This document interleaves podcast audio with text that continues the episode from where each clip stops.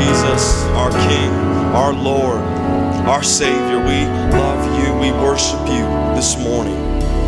We speak out a declaration, a confession of our faith in who you are and what you've done. God, perfect love casts out fear. And this morning, we have no fear. We have the love of Christ.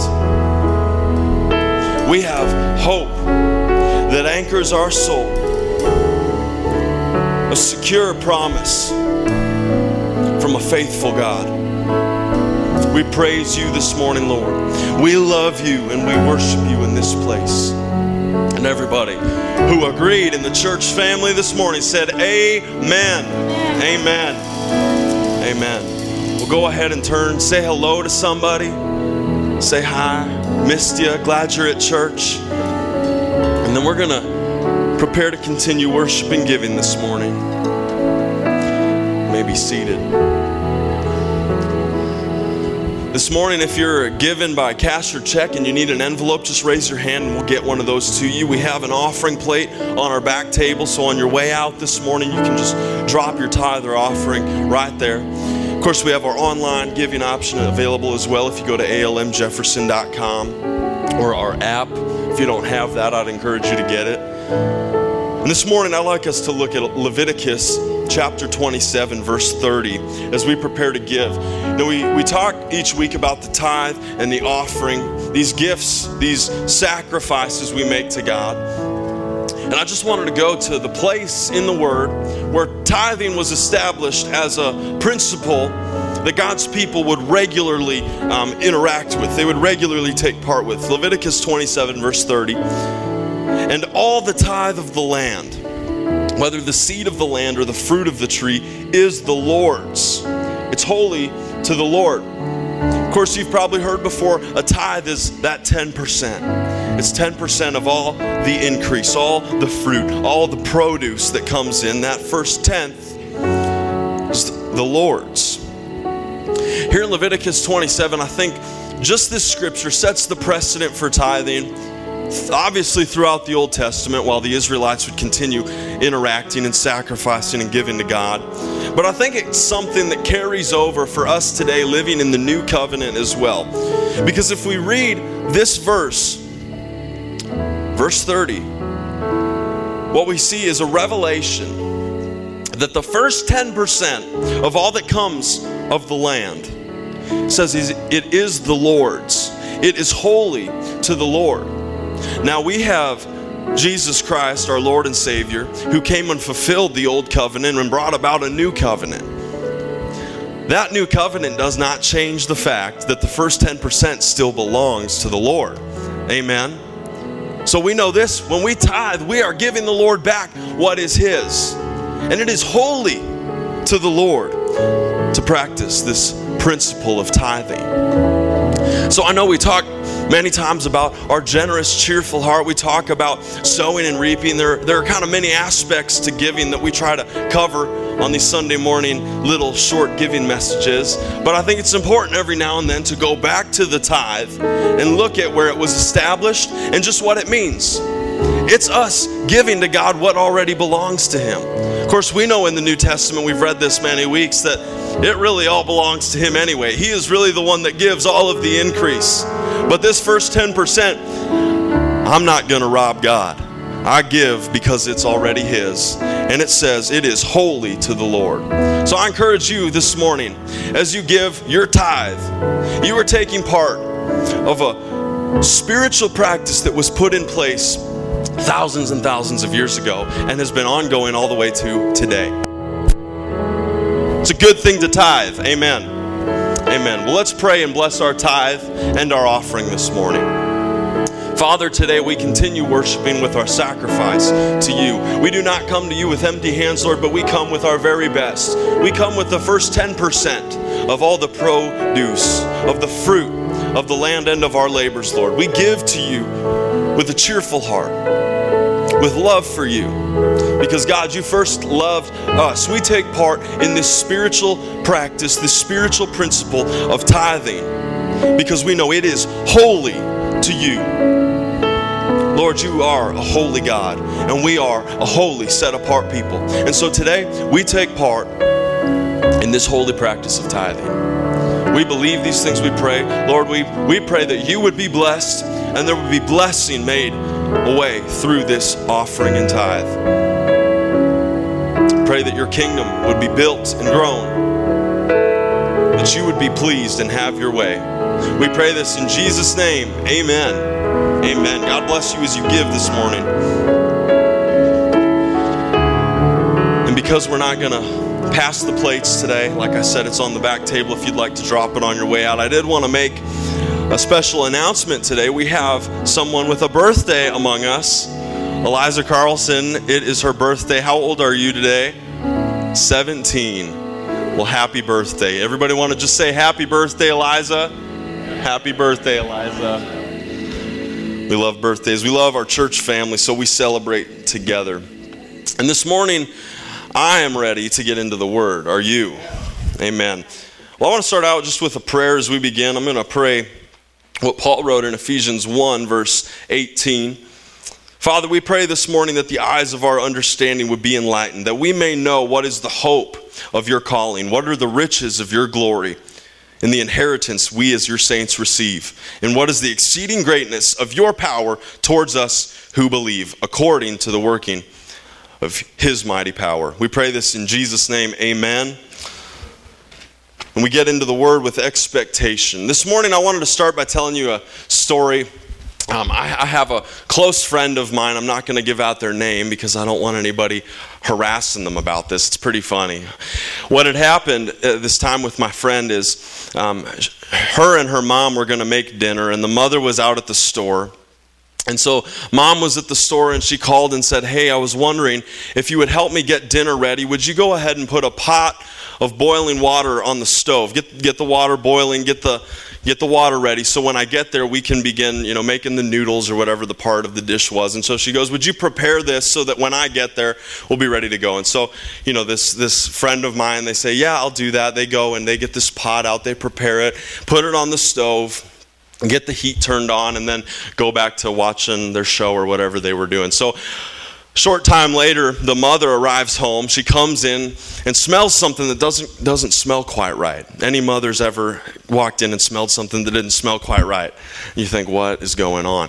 So, my, my, my friend, her mom, walks up into the kitchen, takes a look at the stove, and what she sees is a pot with no water in it, boiling and warping paint stripping off the sides because it had been sitting empty on the stove for like 15 or 20 minutes. So, this principle of the, the pot without any water, you see, what was trying to happen was they were trying to get this water boiling. They were trying to get it stirred up, ready and prepared for something good to be done. I mean, you know, dinner's a good thing. And so they were getting ready to make dinner, but it didn't work out because there was no substance in the pot, no, no water in the vessel. Well, this morning, what we're going to talk about is releasing the overflow in our life. And what I want to encourage you with, with this little story about my friend who doesn't know how to boil water. and now you know why I didn't tell you their name. Is that we are not an empty pot, church. We are not empty. We have been given water, living water on the inside of us that is meant to overflow out of our life. And so this morning, as we get into the Word and look at releasing the overflow through us into the world, I want you to know that you're not an empty pot. Isn't that good news? That you're not an empty pot sitting on a stove, warping, having the paint stripped off you, getting messed up.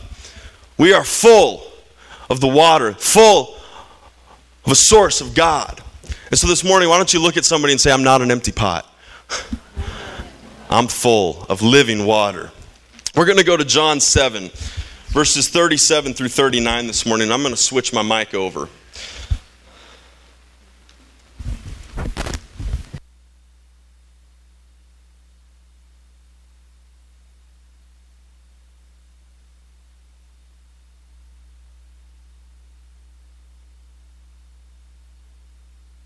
Let's try that. We're better. Okay. John 7, verse 37. On the last day, the climax of the festival, Jesus stood and shouted to the crowds Anyone who is thirsty may come to me anyone who believes in me may come and drink. For the scriptures declare rivers of living water will flow from his heart. When he said living water, he was speaking of the Spirit, who would be given to everyone believing in him. But the Spirit had not yet been given because Jesus had not yet entered into his glory. Jesus is talking about you and I being filled up with a different kind of water, a spiritual kind of water. I think it's interesting that in this scripture, what we see is Jesus picked a very particular moment to make this announcement. It's one of the first things I, I see when I'm reading this in verse 37. It says, On the last day, the climax of the festival. You know, Jesus in his three years of ministry on earth, he, he did a lot of speaking. He did a lot of public speaking. He did a lot of private speaking as well. He made a lot of announcements. He made a lot of decrees. He explained many things about the kingdom of God. You know, I think about the Mount of Transfiguration, where he took Peter, James, and John up there, and they got to experience and hear something that no one else did. Then there were the 12, his disciples, that were regularly with him, that got poured into, discipled by Jesus himself.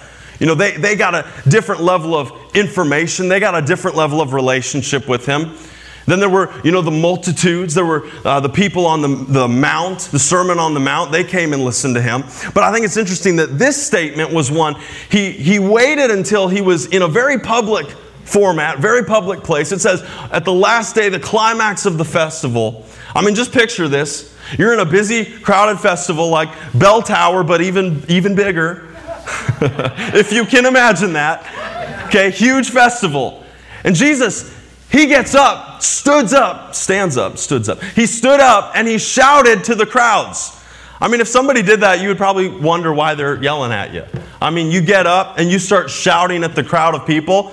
I mean, whether it's someone you were planning on listening to or not, you're probably going to listen when somebody stands up and starts shouting. This is what Jesus did. This was a large announcement.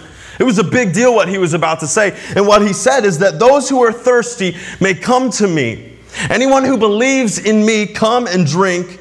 For the scriptures declare rivers of living water will flow from his heart. See, this wasn't a message that was meant to be limited.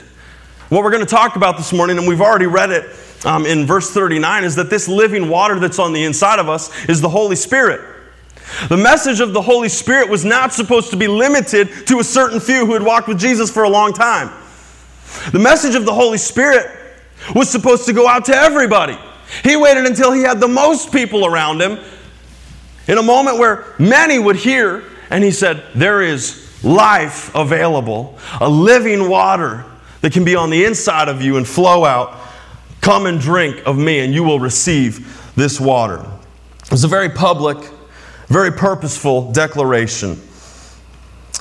He also goes on and, and, and he talks about who this is for.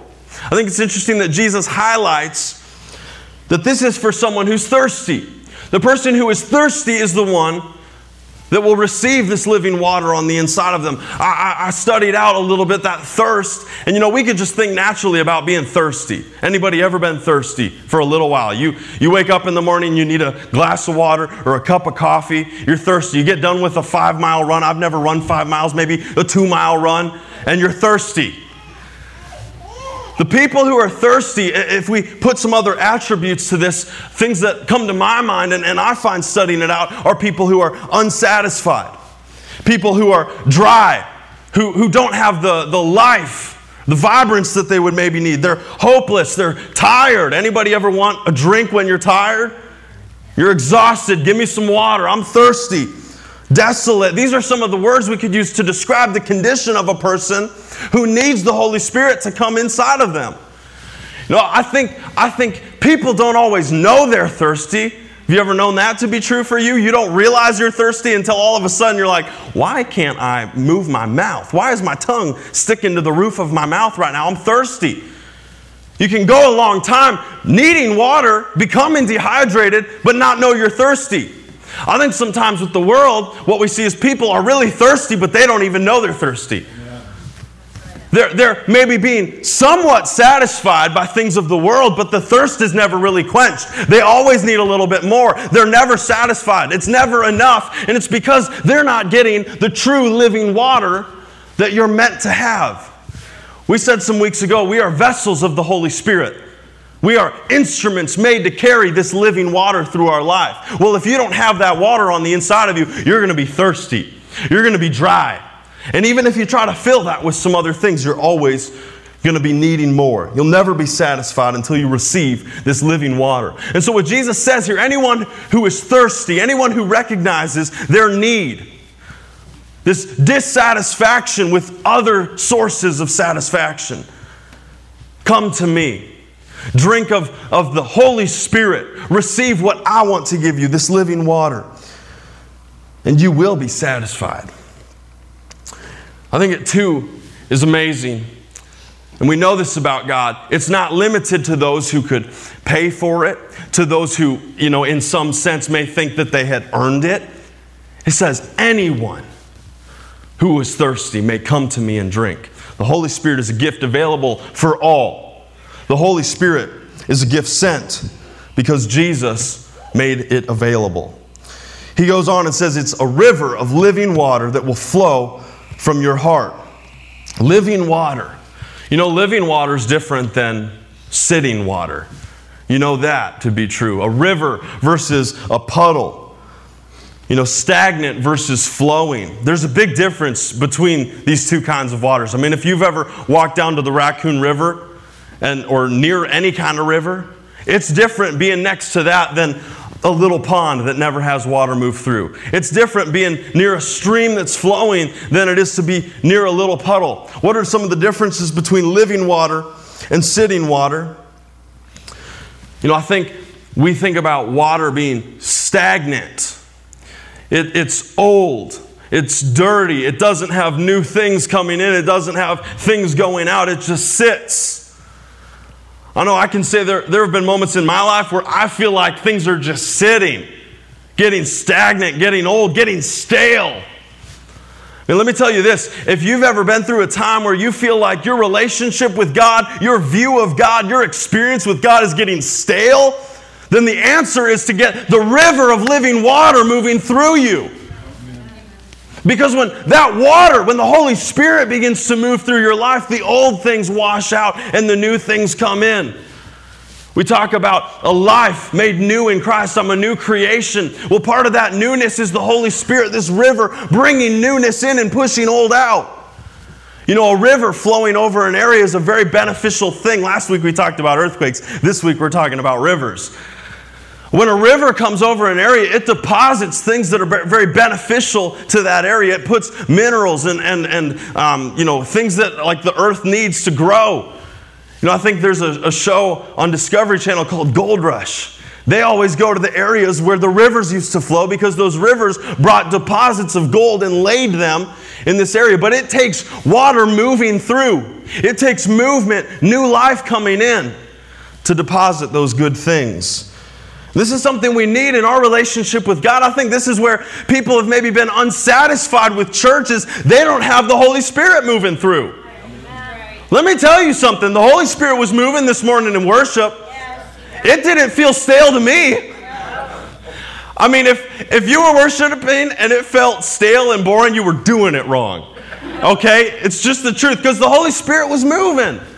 And when you jump into that living water, it, it, it doesn't feel like a puddle, it feels like a river. It's a totally different experience living with the, the, the water, the river of living water flowing through you than it is to just get a little bit and let it sit. You know, I think, I think that's one of the things that maybe, maybe the message the church, and I'm not talking about this church, but like the church, I think if we're not preaching about how there's a movement of God that's supposed to take place in our life, if it's, hey, just get him in you and then you're good forever. Just, and, and praise God, salvation, you receive Jesus as your Lord and Savior and you're going to heaven. But let me tell you, if that's where it stops, you're going to be really bored. You got to let him move through you. If church is boring, then you're not, you're not in the flow. You're not in the river of living water, and it's supposed to be coming out of you. And if you're in a church full of people that have the Holy Spirit on the inside, it, it ought to be all around you too. I mean, we should come to church on Sunday morning and it should just be a river moving. We ought to feel God's presence just moving through this place, but it comes when we have the Holy Spirit on the inside of us and we are overflowing where it releases all around us. This is God's plan. You know, I don't know if this is true for you. I've found myself before praying and asking, God, give me more of the Holy Spirit. Let your Spirit pour out in my life, but I'm not willing to let it pour out of me. Just to be transparent with you. I've prayed that way. Where I say, God, I want to see the Holy Spirit moving in my life, but I want it moving around me. I don't want it moving through me. I, I want to be able to put my foot in the river when I'm, when I'm feeling that way and step out of it when I'm not. I want to be able to go to church and have these amazing spirit moving times, but then I want to be able to step out of the church door and go back to normal life. I want to go back to my other friends. I want to go back to my job or, or whatever it might be. I, I want to be able to control the flow. I want to be able to control the way that this river of water moves through. I want to be able to control what things this move is going to change in me. Because I don't know if I'm ready to have all of this old stuff pushed out. I don't know if I'm ready to get in the move. So I want to control it a little bit. That's kind of one of the main things we're going to talk about this morning is letting go of the control of the move of the spirit, letting go the control of the river. Because you know this, you can't control the river. If I go down south of town this afternoon and try to re- control the Raccoon River, I'm going to get swept up and I'm going to be a few miles down the way. You can't control a river. You know, just talking about some of the qualities as we're, as we're kind of getting in this morning of this living water. I, I thought back to a few years ago, my family went on a vacation to Colorado and, and we went on a river raft. Anybody ever done that before? You jump in a boat and then you go over these rapids and there's water up in your face and in the boat. It's, it's exciting. Living water is exciting. Living water is moving. Living water is powerful. This is what the life with God and the Holy Spirit is supposed to be like. I mean, the Holy Spirit is not just supposed to sit in you, and when I need you, I'll call on you. It's supposed to be moving. You know, life as a Christian with the Holy Spirit, it should be exciting. I mean, every day it should be a new adventure, a, a new rapid, if you want to say it that way.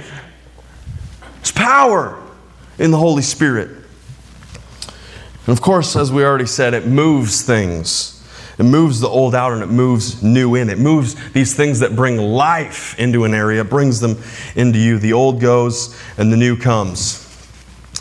Obviously, this living water is a powerful source. I want us to look at Acts 10 44 through 46 because this powerful force, Jesus has already said this living water is the Holy Spirit. Let's look again in Acts 10 and see how this powerful force is the Holy Spirit. Even as Peter was saying these things, the Holy Spirit fell upon all who were listening. And I'm going to stop there and let you know that what Peter was talking about, it says he was saying these things. The things that Peter was saying were redemption in Christ. I mean, if we sum it up, that's the message he was preaching. Peter was preaching and saying, In Christ, you are redeemed. In Christ, there is new life available. He was speaking to what happens when the Holy Spirit comes in and changes your life. He says, Christ's blood paid the price, and there's going to be a new life that comes along with that. That is the gift of the Holy Spirit entering you and bringing newness in. You know, a number of, uh, well, a couple of years ago, I guess, I was explaining to someone salvation and how when we become a new creation in Christ, the old things pass away, behold, the new have come, right? Well, how does the new come? It's the Holy Spirit. He brings the new in and He pushes the old out. But if all I do is say, Jesus, I receive you as my Lord and Savior, save me from hell, and that's where it stops, I don't have a river moving. I'm not allowing the water to flow. I have contained the flow of God in my life. And that's why now I'm not seeing this new life come. God, why is my life the same as it was yesterday? I got saved. Why do I feel the same way today? Well, is the water moving? Is the flow flowing? Or have I contained it for my own comfort? Acts 10:44 As he was saying these things about the redemption in Christ, the Holy Spirit fell upon all who were listening to the message. The Jewish believers who came with Peter were amazed that the gift of the Holy Spirit had been poured out on the Gentiles too, for they heard them speaking in other tongues and praising God. See, this is what we receive when we receive Christ in our hearts as the Holy Spirit comes. He brings newness of life. He brings power with him. We're going to look at that power this morning. You know, I got this, this image in my mind while I was, I was preparing this message about a kettle on a stove. And I know I already talked about one kettle that had no water in it. Well, have you ever had a, a kettle with like soup in it and you start boiling it? Then you go into a different room, and then a few minutes later you hear, and you think it just boiled over. Great. You know, I think about this image and how much I don't want an overflow in pretty much area of my life. You know, I thought of it this way we're kind of conditioned to control. We're conditioned to control the overflow. I mean, like, let's talk about a couple other things that you probably don't want overflowing. Your gas. I don't like it when my gas overflows. It kind of freaks me out. I think, I hope there's no sparks or woof. sinks. I don't like it when my sink overflows. Maybe, like, uh, your kids, I mean, you might want to contain them a little bit sometimes. Maybe not always, but for you, maybe it's your kids. For me, it's my dog. I, I don't want him to just be able to do whatever he wants because he's kind of crazy. I want to contain him. We want control. I think we're conditioned to control. And the problem is, you know, we have all these things that we want to control because there might be a disadvantageous outcome if we don't control them. But with God, it's just the opposite. There is only advantage when you let Him overflow. And so, if we approach God the same way we approach everything else, we're going to limit Him in our life. If we contain and try to control His overflow, all we're doing is limiting His ability, His power, His newness of life moving through us, moving out of us. I think sometimes we want control, but really with God, what we need to do is release the control.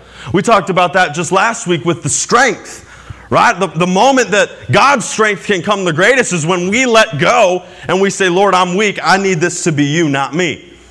This is how it works with God. When we allow Him to do what He wants to do, when we don't control and limit, He's able to flow freely, flow powerfully. You know, the Holy Spirit is unlike any of these things we previously mentioned in that an overflow of His presence in your life has no disadvantage. You know, rather than looking at the Holy Spirit in our life as like a pot that's going to bubble up and then spill over and that's the overflow, I think we ought to be looking at Him like a geyser. Holy Spirit's like a geyser, not a kettle. It doesn't just I mean, when a geyser blows, it's like I was talking about earlier. It deposits nutrients and sediment, things that the earth needs around it. I mean, think about Yellowstone. That has geysers there, and it's one of the most beautiful places in America. It's, it's because it brings life. And you know what? We can't limit it. I, I can't go out there with a lid and stick it on. I can't stick it on Old Faithful. Old Faithful's gonna blow. I, I can't walk out to Yellowstone and turn down the dial on the stove so that the geyser doesn't explode. That's how it ought to be in our life with the Holy Spirit. I, I took the dial off. I don't have a dial to turn down anymore. I can't turn my heat down. I can't turn my passion for God down. Amen. I'm on fire and it's bursting out of me. I have an overflow because I've got the Holy Spirit flowing out of me out of me. Not just in me, but out of me. I don't have a lid to put on, I don't have a control to turn down. All I have is the Holy Spirit flowing freely. The Holy Spirit overflow is the most advantageous force on earth. Say that again. The Holy Spirit overflow is the most advantageous force on earth. There is nothing more powerful than the Holy Spirit overflowing in your life. Money doesn't measure up. power of man, control and manipulation of life doesn't measure up. Let's take a look at the Holy Spirit coming upon someone in an overflow and what it allowed them to do. Judges 14, 5 through 6. This is one of the stories of Samson. And Samson did some incredible things, and it was because the Holy Spirit came upon him as he was anointed as a judge over Israel. This is what verse 5 says As Samson and his parents were going down to Timnah, a young lion suddenly attacked Samson near the vineyards of Timnah. That's a scary situation. I don't care how much money you have, if a lion comes running at you, you're in trouble. Unless you have the Holy Spirit overflowing. Let's keep reading. At that moment, the Spirit of the Lord came powerfully upon him, and he ripped the lion's jaws apart with his bare hands. I mean, are you visualizing this? I mean, anyone who says the Bible's not exciting is a liar, or they just haven't read it. I mean, I've said it before. This is what Hollywood should make movies about. Like, if they would just make movies about the Bible and do it accurately, I mean, it'd be a bestseller, it'd be a hit. Bible's incredible. What, what happens when God's power is in your life. He ripped the lion's jaws apart with his bare hands. He did it as easily as if it were a young goat, but he didn't tell his father or mother about it. We're not going to go into him keeping secrets from his parents this morning. That's another sermon. But what we are going to talk about is how God's power came upon him. He had an overflow of the Holy Spirit in his life, and what it allowed him to do is something impossible for man. God's power in your life enables you to do things you would never be able to do on your own. And you know what? The Holy Spirit hasn't changed. It's the same Holy Spirit that we have indwelling in us today that came upon Samson all those years ago. That same person who comes powerfully, that same river of living water that allows you to live the abundant life Christ made available, it's the same one that's in you right now.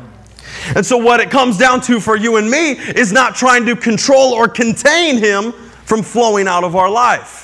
I mean, can you imagine if Samson had tried to control the Holy Spirit? Said, No, I'm going to deal with this lion myself. If I get in trouble, I'll call you. That's ridiculous. But I feel like I've done that. I've said, No, Holy Spirit, I'm going to handle this one. And if I get in trouble, I'll call. I'm going to go handle this myself. But if I need you, I'll be praying. I'll say, Holy Spirit, I messed up. Come save me. Praise God, He's faithful. But you know what? It's such a better life if we just refuse to limit, if we refuse to contain. If we let the river of living water flow out of us, we're going to see the power of God flowing out of us. So the question I ask is this Have I made the river a reservoir? Have I put a lid on? Have I controlled? Have I turned down the heat so that the Holy Spirit can't overflow? So that the, the overflow isn't happening? Why might I contain? Why might I be containing the Holy Spirit? You know, I was really challenged with this question. I've heard this on the inside. Why do you contain? I wrote down a few things that are true for me, and, and yours may be different. They may be some of the same. I think one of the reasons I've tried to control the Holy Spirit at times in my life is because I had a plan, I had a way of doing it, I had an expectation that I already set, and so I want this, so I'm going to go get it my way is taking the priority, so I want to control this so I can get what I want. I mean, that's really what the statement would come down to. I want what I want, so I'm going to control it to get what I want.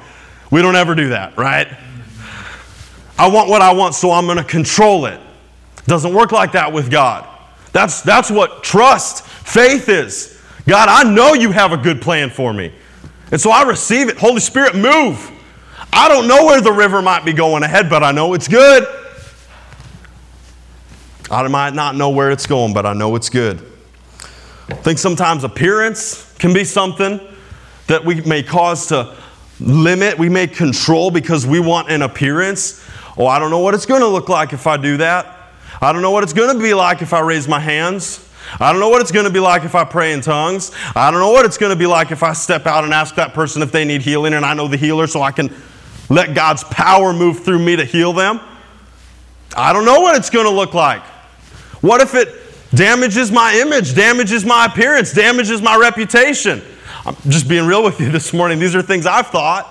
Maybe you haven't, maybe you have. I think another one is this the comfort zone. I think this can be a factor that we allow to control us. I'm not comfortable with that. Yes, I feel like I'm supposed to do it, but I'm not comfortable with that. My family doesn't do that. My, we, we, don't come from that kind of church. We don't come from that kind of place. We, we, we don't do that. I'm not comfortable with that. I'm not comfortable with this happening right now. Or maybe it's doubt. You know, this is the last one I, I want to express this morning, but doubt is something that I know I allowed to limit me for a long time. Doubting the leading, so I just didn't do anything. The Holy Spirit's our God, He leads us. But if I doubt it to the point where I just won't do anything, then I've made it ineffective. I've controlled the Spirit. I've turned the heat down, put the lid on, and said, we're just going to let it simmer. We'll save that for Sunday. We'll, we'll come back to that when I need it later. Doubting the power of God. Just don't know if He'll do it, so I'm more comfortable just leaving it alone. You know, I'll kind of go back now to the leading and talk a little bit more about that because I feel like I'm supposed to. I know for me, there, there was a point in time where I was familiar with God's voice, but I doubted it in a time where a big decision came. And I don't know if this is for somebody this morning, but God's voice isn't going to change just because your situation changed. So, just as you've trusted God and He's been faithful to you in the past, trust His voice now. His voice doesn't change just because your situation changed. I found myself saying this one time I know I'm supposed to do it. I know God is saying yes, but I want the yes to be as loud as the situation is. I want the level of yes to match my concern about this problem. It's all the same to Him, it's all tiny to Him. He holds the world in the palm of His hand. That means anything we're facing in this life, it's all tiny. So God doesn't have to come out and, and make himself feel confident by saying, Yes, this is the way. It's the still small voice, it's the inward witness. The same way he leads you in everyday life is the same way he's going to lead you when a big moment comes. So I don't need something bigger to trust that it's still God. Doubt will cause us to limit God in our life. So, what does it look like? Let's talk about just a few of the things that it looks like for the Holy Spirit to be flowing out of our heart. And I'm not going to turn to all of these. Some of them we've talked about already today, and some we've talked about recently.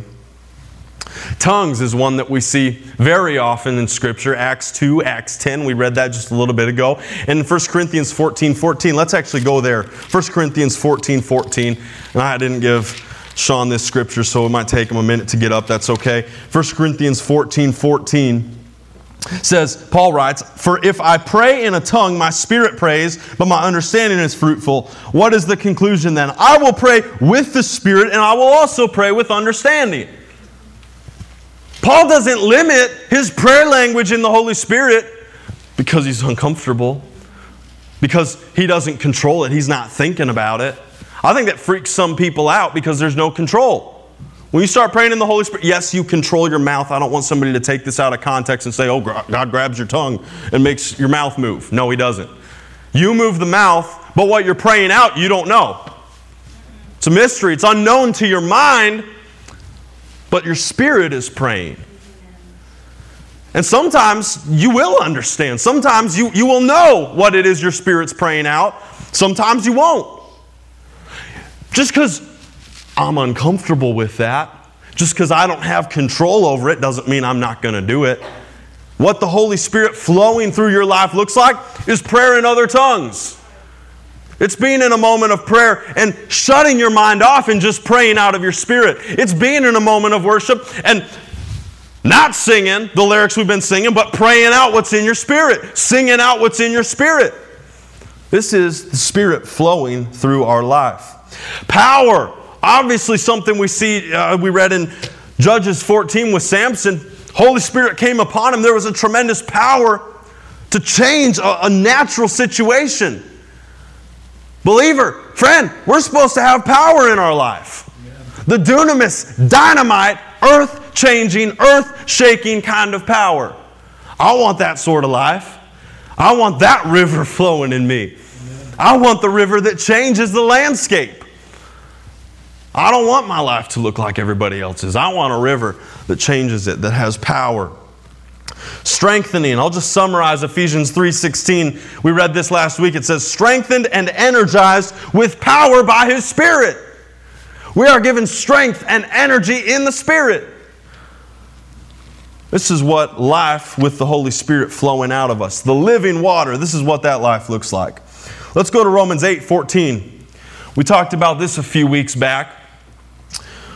We were talking about hearing the Holy Spirit, being led and guided. Romans 8:14 says, "For all who are led by the Spirit of God are children of God."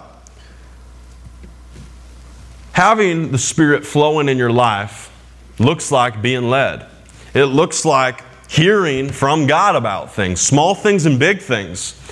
You know, I, have I've preached this in other messages, and I think it was like I'm the instrument part four or five if you want to go back and listen more on this subject. But to just summarize it real quick, you know, we have the inward witness, we have an inward voice, and the Holy Spirit has a voice. When we're listening for Him, it's just what we were talking about a minute ago. His voice can lead us through a big situation or a small situation. And, and it's a problem if we only listen when the situation's really big, because then we're going to be uncertain about what he sounds like. If I only called my parents when I needed something, I wouldn't know their voice that well. I, I don't know if I would pick up when they were saying yes or no. You know, people kind of have a way of saying things. Do you notice that? Some people, like, you can tell they're saying yes, or they're really, like, in a nice way trying to say no.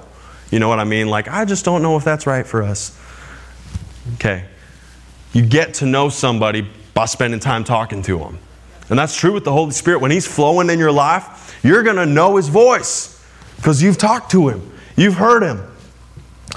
Let's move on to, to the next one. I've got two more here that life with the, the flow, what it looks like. Galatians 5 22 and 23. We, we've read this verse before. The fruit of the Spirit. Man, you should have the fruit in your life if the river's flowing. Because the look, if I go to a river, I expect to see water. I expect to see, you know, sand or stones or whatever else goes along with it. Like there's some things I expect to see when I show up at a river. Well, when I'm living with the Holy Spirit in my life, there's some things I expect to see flowing out of me. A life full of the Spirit, full of living water, flowing unhindered and uncontrolled, looks like love, joy, peace, patience, kindness, goodness, faithfulness gentleness, long suffering. I'm, I'm summarizing because we're waiting on the screen, but we have fruit of the Spirit that's present. When I have the river flowing, I expect to see the river. And this is what the river looks like gentleness, self control against the law. No, there's no law against these things. Okay. The final one, and we're not going to turn there because it's a whole chapter, but in 1 Corinthians 12, we see the gifts of the Spirit. Gifts of the Spirit. Things like miracles, healing, things like prophecy, words of wisdom and knowledge. You know, these are, these are things that aren't just supposed to be Pastor Isaac does that. We all have the gift of the Spirit in us, and so we all ought to see the gifts of the Spirit flowing out of us. And we need everybody. Because I don't have them all. but we want them all in church, amen? This is where I was talking about when we get together, oh boy, we ought to, we ought to see a river.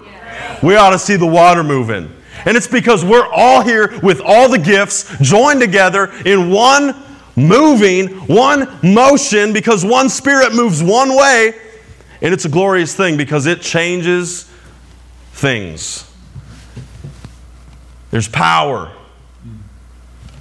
when the river comes together.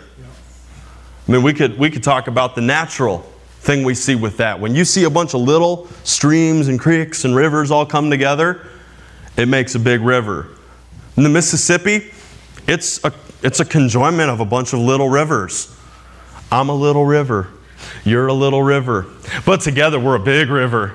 Yeah. Hallelujah. Together, we're the river of the Holy Spirit. And we flow in a powerful way we don't want to limit or contain God's flow. The natural thing for water is for it to flow. The natural thing for a believer is for the Spirit to flow. You know, you expect water to flow, you expect to see water move. I expect the Spirit to move. I expect to see the Spirit moving through me and through you.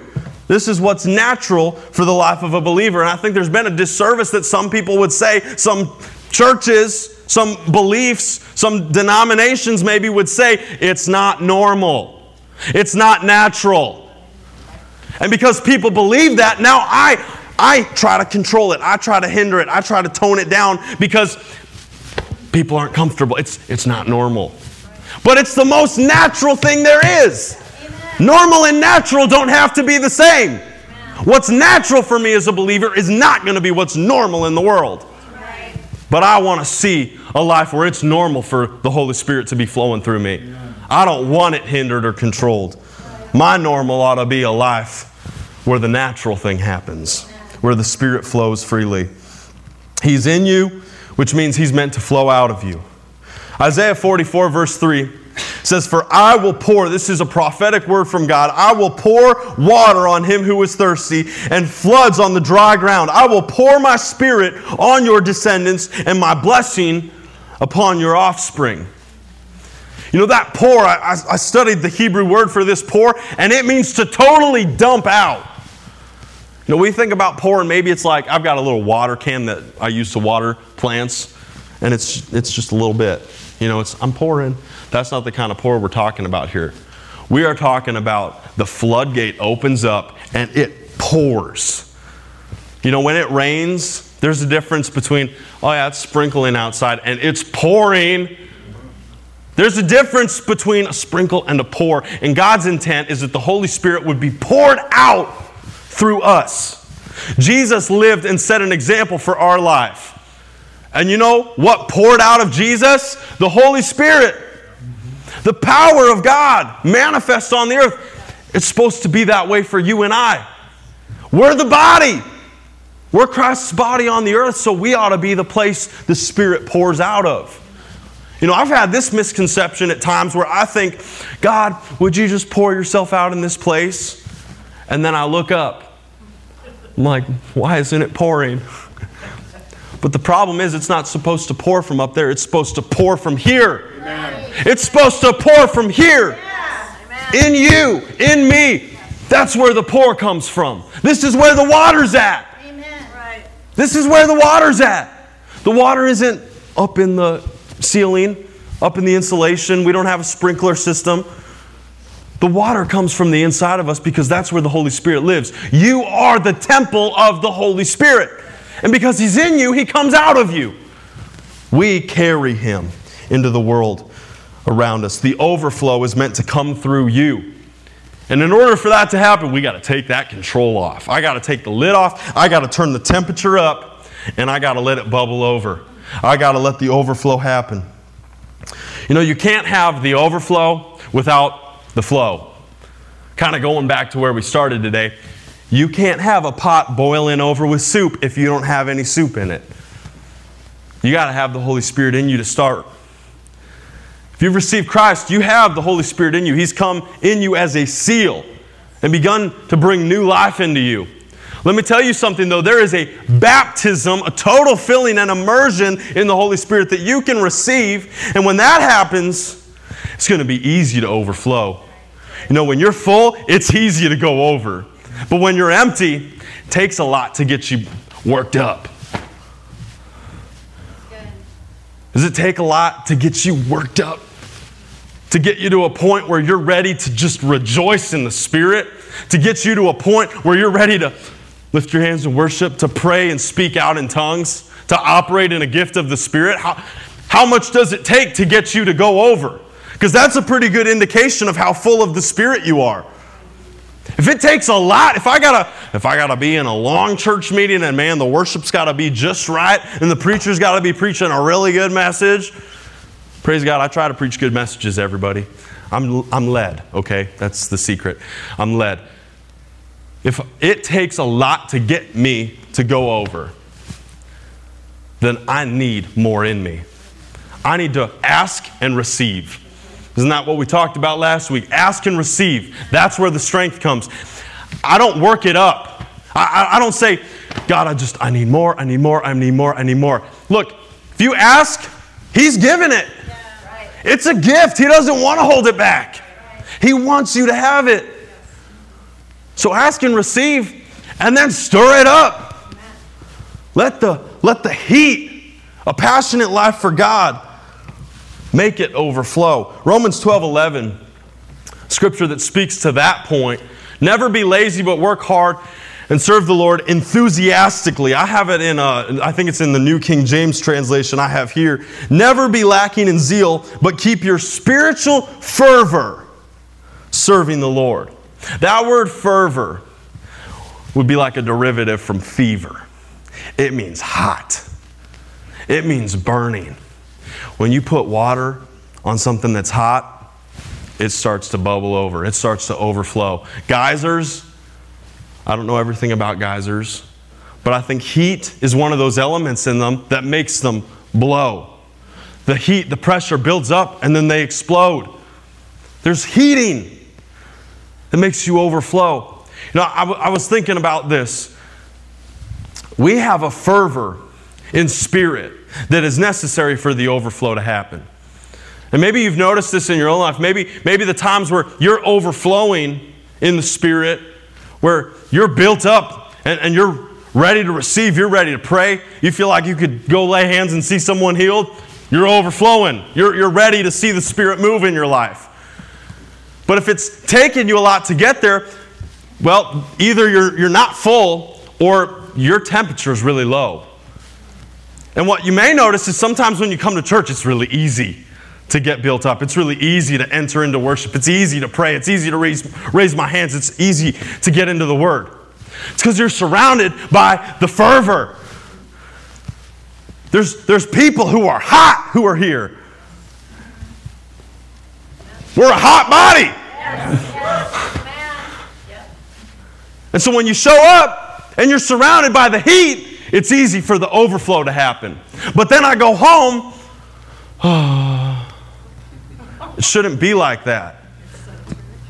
I should walk out that door hot and ready to overflow, and then I ought to keep going and just burst with the Holy Spirit flow out of me all week long. How does that happen? I have to be a geyser, not a pot.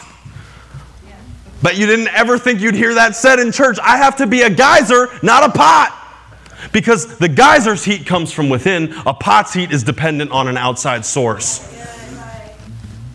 For a pot to get hot, it's got to get near heat. But for a geyser, it's on the inside. My spirit's what's hot. It's not just because they keep the church at 72 degrees on a Sunday. The heat comes from within, not from without. When you're stirred from without, at times you may find yourself without the overflow. The heat comes from within or from without. Without means outside, externally. So let me say this again. If you are stirred from without, if you're stirred from the outside without, you may find yourself without overflow. Because you might go into a cold place. You know, there are some cold places in the world. I walk out those church doors. Maybe today it's like physically cold, but let me tell you, there are some spiritually cold climates outside those doors. There's some places I walk into and people just look at me weird for being a Christian. That's a spiritually cold climate. And if my overflow is dependent on an outside source, I'm not flowing. I'm, I'm just going to keep it in here. I'm, I'm going to get through as fast as I can and, and try to get back to church on Sunday. But if the flow is from within, it's going to keep coming out. It'll continue to overflow. If I'm not trying to control it, and I have this heat on the inside, a fervor for God on the inside, I'll be overflowing all the time. So if we've got the overflow, if we have the heat from within and not from without, then what do we do with the overflow? Let's look at John 14, 12 to answer kind of this last question this morning. What do I do with the overflow? Jesus says, I tell you the truth, anyone who believes in me will do the same works I have done, and even greater works, because I am going to be with the Father. What do I do with the overflow, the same overflow that Jesus Christ had when he was on earth? I do the works that he did, and even greater works. I let it flow. I let it flow. I let the Spirit use me. I let the Spirit build me. I let the Spirit get all over people because He's flowing out of me. It's a river of living water that I will not contain. I will not contain it. And He is not hindering it. If you've ever believed the lie that God's holding back the Holy Spirit from you, then you need to just rebuke that lie right now and say, that's not the truth. The Holy God wants this gift in me and coming out of me. It's not him that's holding it back. I'm the control. And so if I'm not seeing it flow, I either need to get filled up, I need to take the lid off, or I need to get hot. I need to get fervent and passionate about God. I need to let my spirit be built up. And you know the best way to do it is to start getting in the flow to start praying in tongues, building up my spirit, man. You want to know how to get hot on the inside? Let it flow, let it bubble over. You know, I never thought that uh, when my mom, I was about six years old, and I received the baptism of the Holy Spirit. And I, I had the confirmation of that with the sign of speaking in other tongues. And I remember what she said is you're going to feel something bubbling up on the inside. You're going to feel something bubbling and you just got to let it let it out. And that's what it's like. When you speak in tongues, you feel it bubbling on the inside. It's this flow that's moving in you. And I did not think I would ever preach the bubble up is coming, which is why I didn't name this message that.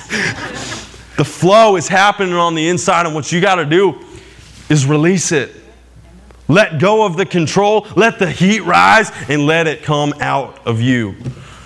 It's a glorious life to be in the overflow. Amen. A few things as we finish out this morning, and I'm going to invite the worship team up as we close today. A few last thoughts to summarize how I affect the flow. You got to know first, the flow is a gift. The river of living water is a gift, the Holy Spirit that God gives freely. It's, it's the, the gift being in you, the flow being in you is not dependent on you, other than asking and receiving. Kind of like the strength because it's the same Holy Spirit who strengthens you that brings this flow. It's not about me asking enough times. It's about me asking and receiving, and it comes. Okay, so I don't affect it being in me. But what I do is affect what happens once it's there. I affect how it comes out. Here are the things I can do to affect the overflow. Keep the temperature up. When my fervency, when my passion for God is up, the flow goes over. Second thing, take the lid off. Quit controlling. I'm not scared and I'm not backing off when the Holy Spirit begins to move in me. I, am not, I'm not going to feel Him begin moving and say, Whoa, whoa, whoa, whoa, I wasn't ready for that. I'm getting back. You guys can come on up. We need to jump in. When we feel the river moving, don't back up, go in. Dive in. And then, third, if I have the Spirit in my heart, know this He wants to flow out. You know, I don't know if this is true for you, but I know I have I've, I've spent time praying, saying, God, flow. Pour yourself out. Pour yourself out. And what I heard in the Spirit this week is, I'm trying. Holy Spirit saying, I'm trying to flow. I'm being controlled. I'm being contained. I'm being limited. So I believe this if we'll take the limits off, let our hearts burn with a passion for God, we're going to see the overflow. Isn't that exciting? We're going to see an overflow of the presence of God's Holy Spirit, of His power. Hallelujah. Father, we thank you for your Holy Spirit, this gift that empowers us, leads us, builds our spirit up. Your spirit changes things in the world. Your spirit brings heaven to earth. God, we thank you that the Holy Spirit is in us. It was sent. He was sent. We've received him. We thank you, Holy Spirit, for making things new in our life, for taking away the old, washing it away, and bringing the new. We thank you for your fruit, which is so beneficial for our life. We thank you for your gifts, which are so miraculous. Holy Spirit, we want all of you. We want the whole river flowing in our life. And we don't want it limited. We want to take the limits off and receive a life of overflow. Hallelujah. Thank you, Holy Spirit. Thank you, Jesus, for dying, for making us right so that we could be the temple which the Holy Spirit lives in. Thank you, Father God, for planning, for orchestrating, for sending your Son. Thank you, God, for your goodness, for your faithfulness, for your blessing, and for your Spirit. We receive it today. And if you agree with me this morning, church, then I'd invite you to pray this. I'm going to pray that we would step into the river.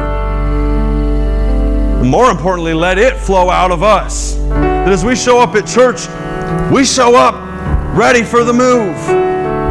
And as we go from church, we're ready for the move. That at all times the Holy Spirit would be moving in my life that I would not hinder or back off or turn the temperature down if I'm surprised. God, we know that you are good. And so this morning, if you agree with me, pray this out. Holy Spirit, I ask to be filled. And because I'm filled, I pray that I would overflow with your power with your presence, that it would change the landscape, that it would change my direction, that I would be moved into your plan, into the glorious future that you have ahead. I move with you, Holy Spirit. Overflow out of me. Pray this in Jesus' name.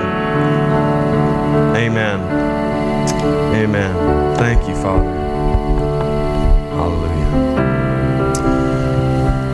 Well, I don't know about you, but I am built up. I am fired up. I'm ready for overflow. Are you ready for overflow? Got a river of life.